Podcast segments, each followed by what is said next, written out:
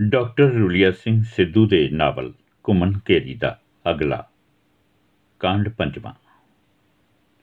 ਜੰਗਲ ਪਾਣੀ ਤੋਂ ਵੇਲੇ ਹੋ ਕੇ ਜਿਉਣੇ ਨੇ ਸਰਦੀ ਇੱਕ ਪੂਲੀ ਖੋਲੀ ਉਸਨੇ ਮੁੱਢ ਇੱਕੋ ਜੇ ਕਰਕੇ ਪੂਲੀ ਨੂੰ ਖਰਾਰ ਜਾ ਲਿਆ। ਫਿਰ ਉਹ ਅੰਦਰੋਂ ਮੁੰਜ ਦੀ ਰੱਸੀ ਦਾ ਪਿੰਨਾ ਕੱਢ ਲਿਆ। ਉਸਨੇ ਇਸ ਪਿੰਨੇ ਦੇ ਨਿੱਕੇ ਨਿੱਕੇ ਚਾਰ ਪਿੰਨੇ ਬਣਾ ਲਏ। ਫਿਰ ਉਸਨੇ ਨਿੱਕੇ ਦੋ ਪਿੰਨੇ ਲਏ ਤੇ ਪੈਰ ਪਰ ਬੈਠ ਕੇ ਉਸਨੇ ਕਾਨਿਆਂ ਨੂੰ ਰੱਸੀ ਨਾਲ ਮੜਨਾ ਸ਼ੁਰੂ ਕਰ ਦਿੱਤਾ। ਤਾਰੋ ਨੇ ਵੀ ਆਪਣਾ ਵਿਹੜਾ ਸੰਭਰ ਲਿਆ ਸੀ। ਲੈ, ਮੈਨੂੰ ਵੀ ਦੱਸ, ਮੈਂ ਵੀ ਥੋੜੀ ਬਹੁਤੀ ਮਦਦ ਕਰਾਵਾਂ। ਉਸਨੇ ਬੌਕਰ ਇੱਕ ਪਾਸੇ ਰੱਖਦਿਆਂ ਜਿਉਣੇ ਨੂੰ ਕਿਹਾ। ਜਿਉਣੇ ਨੇ ਉਸ ਨੂੰ ਦੂਜੇ ਦੋ ਪਿੰਨੇ ਫੜਾ ਦਿੱਤੇ ਤੇ ਕਾਨਿਆਂ ਨੂੰ ਬੰਨਣ ਦਾ ਤਰੀਕਾ ਦੱਸ ਦਿੱਤਾ। ਉਹ ਕਾਨਿਆਂ ਦੇ ਦੂਜੇ ਸਿਰੇ ਤੇ ਬੈਠ ਗਈ ਤੇ ਦੋਵੇਂ ਜੀ ਛੱਪੜ ਦੀ ਡੋਲ ਬਣਾਉਣ ਲੱਗੇ। ਇਹ ਤਾਂ ਖਾਸਾ ਭਾਰਾ ਹੋ ਜੂ, ਇੰਨੇ ਜ਼ਿਆਦਾ ਕਾਨੇ ਨਾ ਜੋੜ ਕੇ ਮੈਂ ਤਾਂ ਕਹਿੰਨੀ ਆ ਤਾਰੋ ਨੇ ਕਿਹਾ। ਉਹ ਨਹੀਂ ਨਹੀਂ ਮਜ਼ਬੂਤ ਕੰਮ ਬਣ ਜੂ, ਉੱਤੋਂ ਲਿਪ ਜਾਾਂਗੇ ਤੇ ਮੀਂਹ ਕਣੀ ਤੋਂ ਵੀ ਬਚਤ ਰਹੂ, ਜਿਉਣੇ ਨੇ ਜਵਾਬ ਦਿੱਤਾ। ਐ ਤਾਂ ਫਿਰ ਠੀਕ ਹੈ ਤਾਰੋ ਨੇ ਸਹਿਮਤੀ ਪ੍ਰਗਟਾਈ। ਮੋਨਿਆ ਉੱਠ ਪੁੱਤ, ਚਾਹ ਪੀ ਲੈ। ਚੁੱਲ੍ਹੇ ਤੇ ਪਈ ਐ। ਆਪੇ ਪਾ ਕੇ ਪੀ ਲੈ ਮੇਰਾ ਸ਼ੇਰ ਪੁੱਤ। ਤਾਰੋ ਨੇ ਛੱਪਰ ਬੰਦੀ ਨੇ, ਦੂਰੋਂ ਹੀ ਅੱਖਾਂ ਮਲਦੇ ਮੋਨੇ ਨੂੰ ਆਖਿਆ। ਥੋੜੀ ਦੇਰ ਬਾਅਦ ਧੀਰਾ ਵੀ ਜਾਗ ਪਿਆ। ਉਹ ਉੱਠਦਾ ਹੀ ਰੋਣ ਲੱਗ ਪਿਆ। ਤਾਰੋ ਨੇ ਉਹਨੂੰ ਕੁਛੜ ਚੁੱਕ ਲਿਆ ਤੇ ਕੌਲੇ ਵਿੱਚ ਚਾਹ ਪਾ ਕੇ ਪਿਉਣ ਲੱਗੀ। ਚਾਹ ਤੋਂ ਬਾਅਦ ਤਾਰੋ ਫਿਰ ਆ ਕੇ ਛੱਪਰ ਬੰਨਣ ਲੱਗੀ। ਬੂਟੇ ਦੇ ਆਉਂਦੇ ਨੂੰ ਉਹਨਾਂ ਨੇ ਸਾਰਾ ਛੱਪਰ ਬੰਨ ਲਿਆ ਸੀ।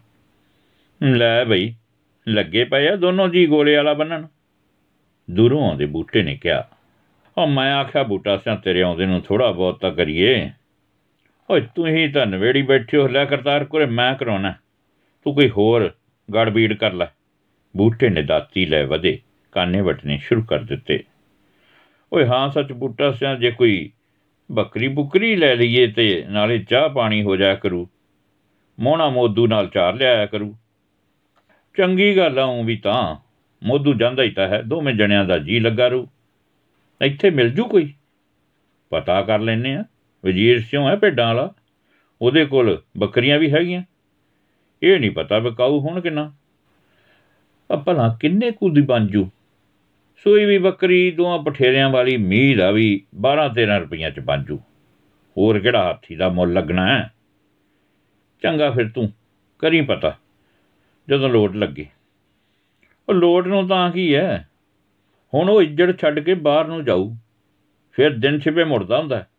ਜੇ ਖਰੀਦਣ ਦੀ ਸਕੀਮ ਪੱਕੀ ਹੈ, ਤਾਂ ਆਪਾਂ ਹੁਣ ਪਤਾ ਕਰ ਲੈਨੇ ਆ ਉਹਦੀ ਭੇਡਾਂ ਵਾਲੀ ਵਾੜੀ ਵੀ ਨੇੜੇ ਹੀ ਆ, ਤੇਰੀ ਮਰਜ਼ੀ ਆ। ਉਹ ਮਰਜ਼ੀ ਨੂੰ ਕੀ ਆ ਜੇ ਆਪਣਾ ਸੌਦਾ ਬਣ ਗਿਆ ਤਾਂ ਫੜ ਲਿਆਵਾਂਗੇ, ਨਹੀਂ ਤਾਂ ਵਾਪਸ ਆ ਜਾਵਾਂਗੇ। ਛੱਪੜ ਤਾਂ ਹੁਣ ਉੱਪਰ ਰੱਖਣ ਵਾਲਾ ਹੀ ਰਹਿ ਗਿਆ, ਆ ਕੇ ਰੱਖ ਦਿਆਂਗੇ। ਚਲ ਠੀਕ ਆ। ਇੰਨੀ ਆ ਕੇ ਜਿਉਣਾ ਅੰਦਰ ਗਿਆ ਤੇ ਟਰੰਕ ਵਿੱਚੋਂ 20 ਰੁਪਏ ਕੁੜਤੇ ਦੀ ਜੇਬ ਵਿੱਚ ਪਾ ਲਿਆ। ਉਹ ਦੋਵੇਂ ਵਜ਼ੀਰ ਭੇਡਾਂ ਵਾਲੇ ਦੀ ਬਾੜੀ ਪਹੁੰਚ ਗਏ। ਬਾੜੀ ਵਿੱਚ ਇਕੱਲਾ ਚਿਤਰੂ ਹੀ ਸੀ। ਪਰ ਉਦੋਂ ਹੀ ਉਹਨਾਂ ਨੇ ਵਜ਼ੀਰੇ ਨੂੰ ਆਉਂਦਿਆਂ ਵੇਖਿਆ, ਜਿਹੜਾ ਆਪਣੇ ਘਰ ਵੱਲੋਂ ਵਾੜੀ ਨੂੰ ਆ ਰਿਹਾ ਸੀ। ਉਸ ਦੇ ਸਿਰ ਉੱਤੇ ਮੜਾਸਾ ਮਾਰਿਆ ਹੋਇਆ ਸੀ ਤੇ ਸਾਫੇ ਦਾ ਇੱਕ ਲੰਮਾ ਲੜ ਦਾੜੀ ਉੱਤੋਂ ਦੀ ਵਲਿਆ ਹੋਇਆ ਸੀ। ਉਸ ਦੇ ਇੱਕ ਹੱਥ ਵਿੱਚ ਲੰਮੀ ਢਾਂਗੀ ਸੀ ਤੇ ਦੂਜੇ ਹੱਥ ਵਿੱਚ 4 ਕਿਲੋ ਵਾਲਾ ਅੰਦਰੋਂ ਬਾਹਰੋਂ ਕਾਲਾ ਹੋਇਆ ਕੁੰਡੇ ਲੱਗੇ ਵਾਲਾ ਟੀਨ ਦਾ ਡੱਬਾ ਸੀ। ਡੱਬੇ ਵਿੱਚ ਇੱਕ ਮੈਲੇ ਪੌਣੇ ਵਿੱਚ ਕੁਝ ਰੋਟੀਆਂ ਮਰੋੜ ਤਰੋੜ ਕੇ ਪਾਈਆਂ ਹੋਈਆਂ ਸਨ। ਪੌਣੇ ਦੇ ਇੱਕ ਸਿਰੇ ਨਾਲ ਕੁਝ ਹੋਰ ਬੰਨਿਆ ਹੋਇਆ ਲੱਗਦਾ ਸੀ। ਇਹ ਜਿਹਨੇ ਖੇਤ ਚਾਹ ਬਣਾਉਣ ਲਈ ਗੁੜ ਤੇ ਪੱਤੀ ਸੀ। ਉਹ ਆ ਵਜ਼ੀਰ ਸਿਉਂ ਵੀ ਆ ਗਿਆ। ਸੁਣਾ ਵਜ਼ੀਰ ਸਿਆਂ, ਕੀ ਹਾਲ ਹੈ? ਬੂਟੇ ਨੇ ਕਿਹਾ, ਚੰਗਾ ਬਾਈ ਸਿਆਂ, ਤੂੰ ਸੁਣਾ। ਅੱਜ ਸੌਖਾ ਸਵੇਰੇ ਸਵੇਰੇ ਗੇੜੇ ਮਾਰਿਆ? ਵਜ਼ੀਰੇ ਨੇ ਪੁੱਛਿਆ, ਇਹ ਬਾਈ ਆਇਆ ਆ ਮੇਰੀ ਮਾਸੀ ਦਾ ਮੁੰਡਾ ਹੈ। ਇੱਥੇ ਇਹਨੇ ਜੁੱਤੀਆਂ ਦਾ ਕੰਮ ਕਰਨਾ ਸ਼ੁਰੂ ਕਰਨਾ ਹੈ। ਇਹਨੂੰ ਬੱਕਰੀ ਦੀ ਲੋੜ ਸੀ, ਜੇ ਤੇਰੇ ਕੋਲ ਵਕਾਊ ਹੋਵੇ ਤਾਂ। ਬੂਟੇ ਨੇ ਇੱਕੋ ਸਾਈ ਜਿਉਣੇ ਬਾਰੇ ਸਾਰੀਆਂ ਗੱਲਾਂ ਦੱਸ ਦਿੱਤੀਆਂ। ਆ ਬੱਕਰੀਆਂ ਦਾ ਬਾਈਸਿਆਂ ਬਥੇਰੀਆਂ ਉਹ ਤਾਂ ਵਕਾਊ ਕੋਈ ਨਹੀਂ ਪਰ ਤੂੰ ਮਾਨ ਨਾਲ ਹੀ ਆਇਆ ਤਾਂ। ਜਿਹੜੀ ਮਰਜ਼ੀ ਲੈ ਜਾ। ਅਸਲ ਵਿੱਚ ਵਜ਼ੀਰੇ ਕੋਲੇ ਸੱਤ ਕੁ ਬੱਕਰੀਆਂ ਤੇ 20 ਕੁ ਭੇਡਾਂ ਸਨ, ਪਰ ਉਹ ਬੂਟੇ ਨੂੰ ਜਵਾਬ ਨਹੀਂ ਦੇ ਸਕਿਆ। ਬੂਟੇ ਹੋਰਾਂ ਨੇ ਇੱਕ ਬੱਕਰੀ ਪਸੰਦ ਕਰ ਲਈ, ਜਿਸ ਮਗਰ ਇੱਕ ਪੱਠ ਤੇ ਇੱਕ ਪਠੋਰਾ ਸੀ। ਹਾਂ, ਦੱਸ ਬਈ ਵਜ਼ੀਰ ਸਿਆ, ਇਸ ਬੱਕਰੀ ਦਾ ਕੀ ਲੈਣਾ ਹੈ ਬੂਟੇ ਨੇ ਪੁੱਛਿਆ, ਜਿਹੜਾ ਮਰਜ਼ੀ ਦੇ ਦੇ। ਨਹੀਂ ਭਾਈ ਨਹੀਂ, ਤੂੰ ਦੱਸ। ਯਾਰ ਇਹ ਕਿਹੜਾ ਹਾਥੀ ਘੋੜਾ ਹੈ? ਜਿੰਨੇ ਮਰਜ਼ੀ ਦੇ ਦੇ। ਉਹ ਨਹੀਂ, ਤੂੰ ਦੱਸ ਵਜ਼ੀਰ ਸਿਆ ਚੱਲ ਫਿਰ 16 ਰੁਪਏ ਦੇ ਦੇ। ਵਜ਼ੀਰੇ ਨੇ ਸੰਗਣੀਆਂ ਮੁੱਛਾਂ ਵਿੱਚ ਮੁਸਕੜੀਆਂ ਹੱਸਦੇ ਨੇ ਕਿਹਾ, ਇਹ ਤਾਂ ਜ਼ਿਆਦਾ ਹੈ ਯਾਰ। ਆ ਚੱਲ ਤੂੰ ਜਿੰਨੇ ਮਰਜ਼ੀ ਦੇ ਜਾ। ਵਜ਼ੀਰੇ ਨੇ ਫੇਰ ਕਿਹਾ, ਬੂਟੇ ਨੇ ਜਿਉਣੇ ਤੋਂ 14 ਰੁਪਏ ਫੜ ਕੇ ਵਜ਼ੀਰੇ ਨੂੰ ਫੜਾ ਦਿੱਤੇ। ਵਜ਼ੀਰੇ ਨੇ 1 ਰੁਪਈਆ ਵਾਪਸ ਬੂਟੇ ਨੂੰ ਮੋੜ ਦਿੱਤਾ। ਉਹ ਇਹ ਕਾਦਾ ਬੂਟੇ ਨੇ ਪੁੱਛਿਆ। ਇਹ ਤਾਂ ਛੋਟ ਹੈ ਵਜ਼ੀਰੇ ਨੇ ਕਿਹਾ। ਪਹਿਲਾਂ ਤਾਂ ਤੂੰ 16 ਮੰਗਦਾ ਸੀ। ਆ ਮੈਂ ਕਿਹੜਾ ਬਾਣੀਆਂ ਜੱਟਾਂ ਦੇ ਸੌਦੇ? ਇਹੋ ਜਿਹੇ ਹੀ ਹੁੰਦੇ ਆ। ਨਾਲੇ ਬੂਟਿਆ, ਉਹ ਵਾਗਰੂ ਦੇਵੇ। ਇਸ ਤਰ੍ਹਾਂ ਲੀੜੇ ਲਾਇਆ ਕੁਝ ਨਹੀਂ ਬਣਦਾ। ਨਾਲੇ ਬੰਤੋ ਦੇ ਬੰਦ ਤਾਂ ਬਣਨੇ ਹੀ ਨਹੀਂ। ਇਹਨੂੰ ਲਿਜਾਏਗਾ ਕਿਵੇਂ? ਰੱਸਾ ਰੁੱਸਾ ਦਾ। ਇਹਦੇ ਹੈ ਨਹੀਂ ਕੋਈ ਬੂਟਾ ਕਹਿਣ ਲੱਗਾ। ਉਹ ਤਿੱਤਰੂ, ਅੰਦਰ ਕਿੱਲੇ ਨਾਲ ਇੱਕ ਰੱਸਾ ਟੰਗਿਆ ਪਿਆ। ਉਹ ਲਿਆ ਕੇ ਨਾ ਔਰ ਕਲੀ ਵਾਲਾ। ਤਿੱਤਰੂ ਅੰਦਰੋਂ ਇੱਕ ਰੱਸਾ ਚੁੱਕ ਲਿਆ। ਜਿਹੜਾ ਬੱਕਰੀ ਲਈ ਹੀ ਬਣਾਇਆ ਸੀ, ਸਿਰੇ ਤੇ ਇੱਕ ਕਿੱਲੀ ਜੀ ਲੱਗੀ ਹੋਈ ਸੀ ਤੇ ਕਿੱਲੀ ਵਿੱਚ ਇੱਕ ਨਿੱਕੀ ਜੀ ਫੱਟੀ ਮੋਰੀ ਕਰਕੇ ਪਾਈ ਹੋਈ ਸੀ। ਫੱਟੀ ਦੀਆਂ ਦੋਹਾਂ ਸਿਰਿਆਂ ਨੂੰ ਦੋ ਮਜ਼ਬੂਤ ਰੱਸੀਆਂ ਬਣੀਆਂ ਹੋਈਆਂ ਸਨ ਤਾਂ ਕਿ ਇਹਨਾਂ ਬੱਕਰੀਆਂ ਦੇ ਗਲ ਦੁਆਲੇ ਬੰਨ ਦਿੱਤਾ ਜਾਵੇ। ਇਸ ਤਰ੍ਹਾਂ ਜੇ ਬੱਕਰੀ ਗੇੜੇ ਵੀ ਖਾਈ ਜਾਵੇ, ਤਾਂ ਉਸ ਭੌਰ ਕਲੀ ਕਰਕੇ ਫੱਟੀ ਫਿਰਦੀ ਰਹੇ ਤੇ ਬੱਕਰੀ ਗਲ ਕੁੱਟਣ ਤੋਂ ਬਚੀ ਰਹੇ। ਇਸ ਬੱਕਰੀ ਦੇ ਪਾਦੇ ਵਜ਼ੀਰੇ ਨੇ ਹੱਥ ਨਾਲ ਸੈਨਤ ਕੀਤੀ ਤਿਸਰੂ ਨੇ ਰੱਸੀ ਬੱਕਰੀ ਦੇ ਗਲ ਪਾ ਦਿੱਤੀ। ਜਿਉਨੇ ਨੇ ਚੜ੍ਹਦੇ ਪਾਸੇ ਮੂੰਹ ਕੀਤਾ ਤੇ ਵਜ਼ੀਰੇ ਨੂੰ ਰੱਸਾ ਉਹਦੀ ਝੋਲੀ ਵਿੱਚ ਪਾ ਦਿੱਤਾ। ਸਮੰਡ ਨਹੀਂ ਹੋਵੇ ਬਾਈ ਸਿਆਂ ਤੁਹਾਨੂੰ। ਚੰਗਾ ਬਈ ਕਲਮਾਂ ਵਾਲੀਏ, ਵਜ਼ੀਰੇ ਨੇ ਅਸੀਸ ਦਿੱਤੀ। ਚੰਗਾ ਬਈ ਵਜ਼ੀਰ ਸਿਆਂ, ਜਿਉਂਦਾ ਵਸਦਾ ਰਹਿ, ਤੂੰ ਸਾਡਾ ਮਾਣ ਰੱਖਿਆ, ਬੂਟੇ ਨੇ ਕਿਹਾ। ਉਹ ਕੋਈ ਨਹੀਂ ਬਾਈ ਸਿਆਂ, ਕੋਈ ਨਹੀਂ, ਵਜ਼ੀਰਾ ਇੰਨੀ ਕਹਿ ਕੇ ਤਿਸਰੂ ਵੱਲ ਮੁੜ ਪਿਆ। ਬੂਟੇ ਤੇ ਜਿਉਣੇ ਨੇ ਇੱਕ ਇੱਕ ਪਠੋਰਾ ਚੁੱਕ ਲਿਆ।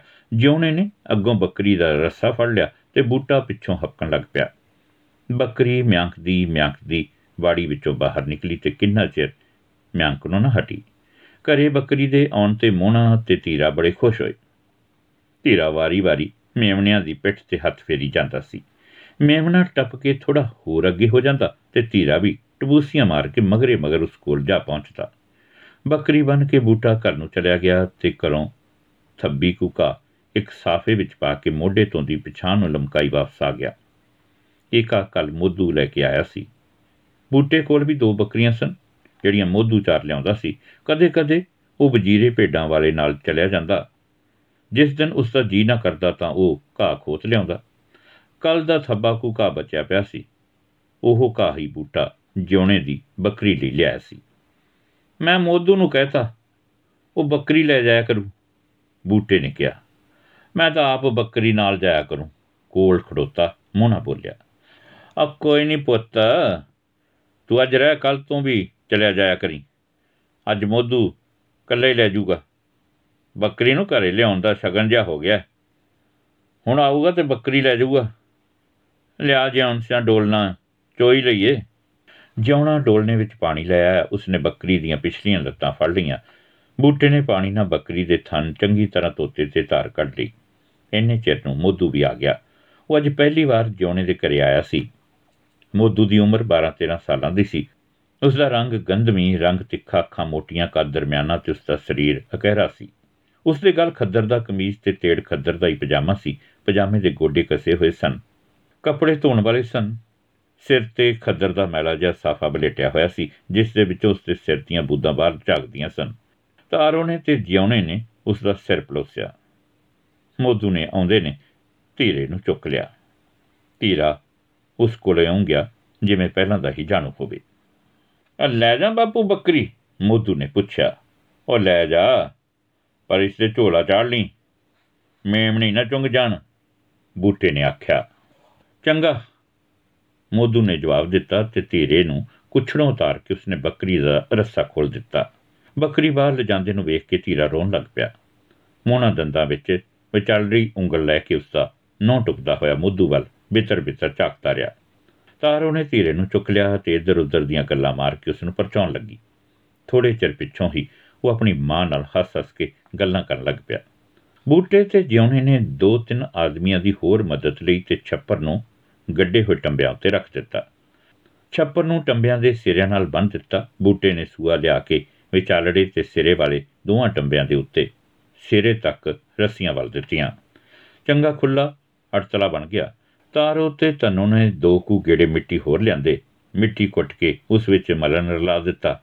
ਪਾਣੀ ਬਣਾ ਕੇ ਤਾਰੋ ਨੇ ਛੱਪਰ ਦੇ ਹੇਠਾਂ ਵਾਲੀ ਜਗ੍ਹਾ ਤੇ ਮੋਟੀ-ਮੋਟੀ ਕਿਲ ਚਾੜ ਦਿੱਤੀ। ਬੂਟਾ ਆਪਣੇ ਘਰ ਚਲਾ ਗਿਆ। ਉਸ ਦਾ ਕਈ ਦਿਨਾਂ ਦਾ ਕੰਮ ਰੁਕਿਆ ਪਿਆ ਸੀ। ਤਾਣੀਆਂ ਵਾਲੀਆਂ ਔਰਤਾਂ ਗੇੜੇ ਤੇ ਗੇੜਾ ਮਾਰਦੀਆਂ ਸਨ। ਇੱਕ ਤਾਣੀ ਦੀ ਪਾਣ ਕਰਨ ਵਾਲੀ ਪਈ ਸੀ। ਪਾਣ ਕਰਕੇ ਉਸਨੇ ਇਹ ਤਾਣੀ ਚੜਾਉਣੀ ਸੀ। ਕਿਸੇ ਦੇ ਖੇਸ ਤਿਆਰ ਕਰਕੇ ਦੇਣੇ ਸਨ। ਬੂਟੇ ਦੇ ਜਾਣ ਪਿੱਛੋਂ ਜਿਉਣੇ ਨੇ ਆਪਣੇ ਸਾਰੇ ਸੰਦ ਬੜੇ ਧਿਆਨ ਨਾਲ ਬੋਰੀ ਵਿੱਚੋਂ ਕੱਢੇ। ਬੇੜੇ ਵਿੱਚ ਲਿਆ ਕੇ ਉਸਨੇ ਇੱਕ ਇੱਕ ਸੰਦ ਨੂੰ ਧੋਤਾ, ਸਵਾਰਿਆ ਤੇ ਉਹਨਾਂ ਨੂੰ ਮੰਜੇ ਤੇ ਟਿਕਾਈ ਗਿਆ। ਸੰਦ ਧੋ ਕੇ ਉਸਨੇ ਕੁਝ ਚਿਰ ਮੰਜੇ ਤੇ ਪੈ ਰਹਿਣ ਦਿੱਤੇ ਤਾਂ ਕਿ ਉਹਨਾਂ ਤੋਂ ਪਾਣੀ ਸੁੱਕ ਜਾਵੇ। ਤਾਰੋ ਵੀ ਉਸ ਕੋਲ ਆ ਕੇ ਖੜ ਗਈ ਤੇ ਸੰਦਾਂ ਨੂੰ ਗੋਹ ਨਾਲ ਵੇਖਣ ਲੱਗੀ। ਮੈਂ ਕਹਿੰਨਾ ਵੀ ਪਹਿਲਾਂ ਤਾਂ ਆਪਾਂ ਕੁਝ ਜੁੱਤੀਆਂ ਉਹੀ ਬਣਾ ਲਈਏ। ਕਿਸੇ ਨਾ ਕਿਸੇ ਦੇ ਤਾਂ ਮੇਜ਼ 'ਚ ਆਈ ਜਾਣਗੀਆਂ। ਆਥਣ ਵੇਲੇ ਮੇਰਾ ਇਰਾਦਾ ਹੈ ਬਈ ਗੰਢ ਤੁਪ ਕਰ ਜਾ ਕਰੀਏ। ਇਸ ਤਰ੍ਹਾਂ ਕੁਝ ਘਰ ਸੇਪੀ ਵਾਲੇ ਮਿਲ ਜਾਣਗੇ। ਉਹ ਤਾਂ ਚੰਗੀ ਗੱਲ ਆ, ਜੇ ਰੇੜਾ ਰਿੜ ਪੇ ਤਾਂ। ਉਹ ਤਾਂ ਚੰਗੀ ਗੱਲ ਆ, ਜੇ ਰੇੜਾ ਰਿੜ ਪੇ ਤਾਂ। ਮੈਂ ਵੀ ਕੋਈ ਹੱਥ ਪੱਲਾ ਮਾਰਾਂ, ਇੱਕ ਦੋ ਘਰਾਂ ਦਾ ਕੂੜਾ ਕਾੜਾ ਸਿੱਟ ਛੱਡਿਆ ਤੇ ਦੁਪਹਿਰ ਵੇਲੇ ਜੇ ਮਾੜਾ ਮੋਟਾ ਹੋਇਆ ਤਾਂ। ਸੂਤੀ ਕੱਟ ਛੱਡਿਆ ਕਰੂੰ? ਧੰਨੋ ਕੋਲੇ ਚਰਖਾ ਵਾਧੂ ਹੈਗਾ ਹੌਲੀ ਹੌਲੀ ਆਪਾਂ ਆਪ ਦਾ ਬਣਾ ਲਾਂਗੇ। ਆਹੋ, ਬੰਦਾ ਤਾਂ ਕੰਮ ਕਰਦਾ ਹੀ ਚੰਗਾ ਹੈ। ਹੱਡ ਪੈਰ ਹਿਲਦੇ ਰਹਿਣ ਤਾਂ ਵਾਵਾ ਰਹਿੰਦਾ, ਨਹੀਂ ਤਾਂ ਮਿੱਟੀ ਹੈ ਚੰਗਾ, ਬੂਟਾ ਸਿਓ ਨਹੀਂ ਹੋਆ ਮਾ ਕਿਰਾਂ ਕੋਈ ਉਹਦਾ ਕੰਮ ਧੰਦਾ ਹੋਇਆ ਤਾਂ ਵਿਚਾਰਾ ਆਪਣੇ ਲਈ ਕਿਵੇਂ ਲੱਛਦਾ ਚੰਗਾ ਹੋਆ ਜਿਉਣਾ ਬੂਟੇ ਕੇ ਘਰ ਚਲਿਆ ਗਿਆ ਤੇ ਤਾਰੋ ਨੇ ਸ਼ਹਿਰੋਂ ਲਿਆਂਦੀ ਦਾਲ ਵਿੱਚੋਂ ਰੋੜ ਚੁਗਣੇ ਸ਼ੁਰੂ ਕਰ ਦਿੱਤੇ। ਬੱਚਿਆਂ ਨੇ 20 ਦੇ ਬੱਚਿਆਂ ਨਾਲ ਯਾਰੀਆਂ ਗੰਢ ਲਈਆਂ ਸਨ ਤੇ ਹੁਣ ਉਹ ਦੋਵੇਂ 20 ਵਿੱਚ ਹੀ ਖੇਡ ਰਹੇ ਸਨ। ਥੋੜੇ ਚਿਰ ਬਾਅਦ ਬੱਚੇ ਮੋਹਣੇ ਹੋਰਾਂ ਨਾਲ ਅੰਦਰ ਵਿਹੜੇ ਵਿੱਚ ਆ ਗਏ। ਇਹ ਗਵਾਂਢੀ ਜੱਟਾਂ ਦੇ ਮੁੰਡੇ ਸਨ। ਦਾਰੀ, ਬਚਨ ਕੋਟੀ ਨਿੰਦਰ, ਨਿੱਕੇ ਤੇ ਚਰਨੇ ਦੇ ਆਉਣ ਨਾਲ ਵਿਹੜੇ ਵਿੱਚ ਕਾਫੀ ਰੌਣਕ ਹੋ ਗਈ। ਬਚਨ ਤੇ ਨਿੰਦਰ ਤੋਂ ਸਿਵਾ ਸਾਰੇ ਕੋਣ ਮੁੰਨ ਸਨ। ਕੋਟੀ ਤਾਂ ਐਂ ਲੱਗਦਾ ਸੀ ਜਿਵੇਂ ਤਾਜ਼ੀ ਹਜਾਮਤ ਕਰਾ ਕੇ ਆਇਆ ਹੋਵੇ। ਸਾਰੇ ਬੱਚੇ 5 ਤੋਂ 8 ਕੁ ਸਾਲ ਦੀ ਉਮਰ ਦੇ ਲੱਗਦੇ ਸਨ। ਉਹਨਾਂ ਕੋਲ ਖਿੱਦੋ ਸੀ। ਉਸ ਨਾਲ ਉਹ ਘੜੇ ਪੰਨਣ ਖੇਡ ਖੇਡਦੇ ਸਨ।